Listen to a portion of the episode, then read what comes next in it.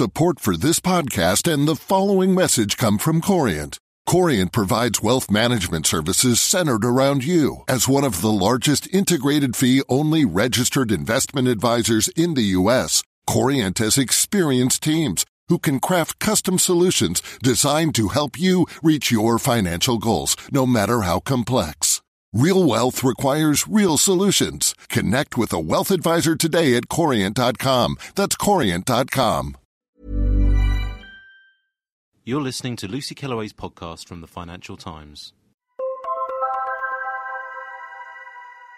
Before you listen to this, get yourself a double espresso, or have a couple of Diet Cokes, or a latte with an extra shot, or a grande skinny soya macchiato with a squirt of caramel.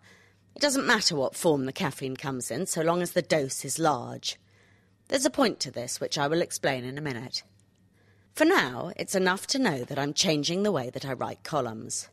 Over the past 13 years, I've developed a technique that goes roughly like this Find something daft from the world of management, give examples of how widespread it is, then use irony laced with reason to ridicule it.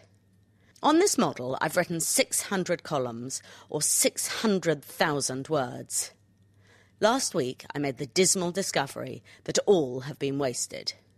According to Robert Cialdini, a US professor in psychology and marketing, persuasion is a science. Some tricks work and some don't. Unfortunately, all my efforts fall squarely into the second category. Take a column I wrote two weeks ago, ridiculing people who say going forward. At the time, I judged it to be a great success, as nearly a hundred people told me they agreed. On reflection, these were the only hundred people left in the world who don't use the phrase themselves. The only user converted was Christopher Cox, the chairman of the SEC, who wrote to the Financial Times saying that he was quitting the habit. But that may have been because I had fingered him in print, and he was simply clearing his name. As for the rest of the world, there seems to be more going forwarding than ever. Last Wednesday, I turned on the Today programme to hear Robert Peston, the BBC's business editor, saying four going forwards in three minutes. Professor Cialdini explains the trouble by drawing attention to the fact that so many people say going forward, I'm contributing to the spread. He describes an experiment in a US national park. A sign was put up pointing out that lots of people had stolen wood in the past, much damage had been done, and asking people to stop. The result? Wood theft went up threefold. So this week, I'm going to use principles taken from his book, Yes 50 Secrets from the Science of Persuasion, to see if I can become more effective than before. My aim today to persuade people to stop saying, reach out. First, I'm going to do this by adapting the following experiment on hotel towels. Most hotels have signs in bathrooms saying, We invite you to join with us to conserve water by using your towels more than once. These signs are successful about 60% of the time. Professor Cialdini and his team replaced them with a sign saying, 60% of guests in this hotel reuse towels. And they found that compliance went up by 26%. The implication is that we're sheep.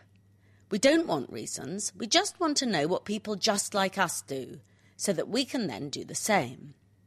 So, here is my assertion 60% of business people never say reach out.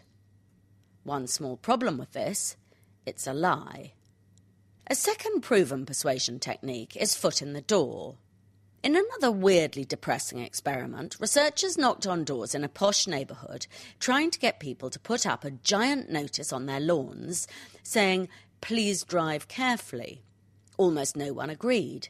They then asked another group to put a small sticker in their cars to the same effect. Almost everyone agreed. A couple of weeks later, they asked these same people to take the hideous sign. Lots then said yes. Lesson People will agree to something big if you soften them up first by getting them to agree to something small. So, to get people to stop saying reach out, I need to convince them to stop saying something more obviously awful first. Unfortunately, I can't think of anything except going forward, and I've done enough damage there already. Another good persuasion technique is to work on people's fear. Using fear alone, which is pretty much what I used to do, is hopeless as it just paralyzes people. If instead you hype up the danger while offering an easy solution, your audience will roll over obediently. So, how about this? If you say reach out, you'll look like a moron and discerning people will recoil. But if you say call or email or get in touch, you'll seem like a normal person. Are you convinced? I don't feel terribly convincing writing this. I'm not persuaded that these persuasion techniques are right for me at all. The trouble is that my message to readers is always the same plug in your brain. By contrast, the persuasion book is based on finding that we all have our brains semi unplugged most of the time. Which brings me to the book's last and most frightening tip. If you ply your audience with caffeine, they're 35% more likely to agree with you, so long as what you're saying isn't total twaddle. Just as I write these last words, an email has landed. It comes from the Blackberry of a US colleague sitting in an SEC meeting. He tells me that Commissioner Kathleen Casey has just uttered the words going forward. But then she stopped and looked at Chairman Christopher Cox. Oops, I can't believe I just said that, she said. I can believe it only too well. But what I can't believe is that she corrected herself. Thank you, Ms. Casey. My faith in my own ways is restored. Next week, I will revert to my tried and tested formula. Thank you for listening. To read Lucy Kellaway's columns online, please visit www.ft.com forward slash Kellaway. Support for this podcast and the following message come from Corient. Corient provides wealth management services centered around you. As one of the largest integrated fee only registered investment advisors in the U.S., Corient has experienced teams who can craft custom solutions designed to help you reach your financial goals, no matter how complex.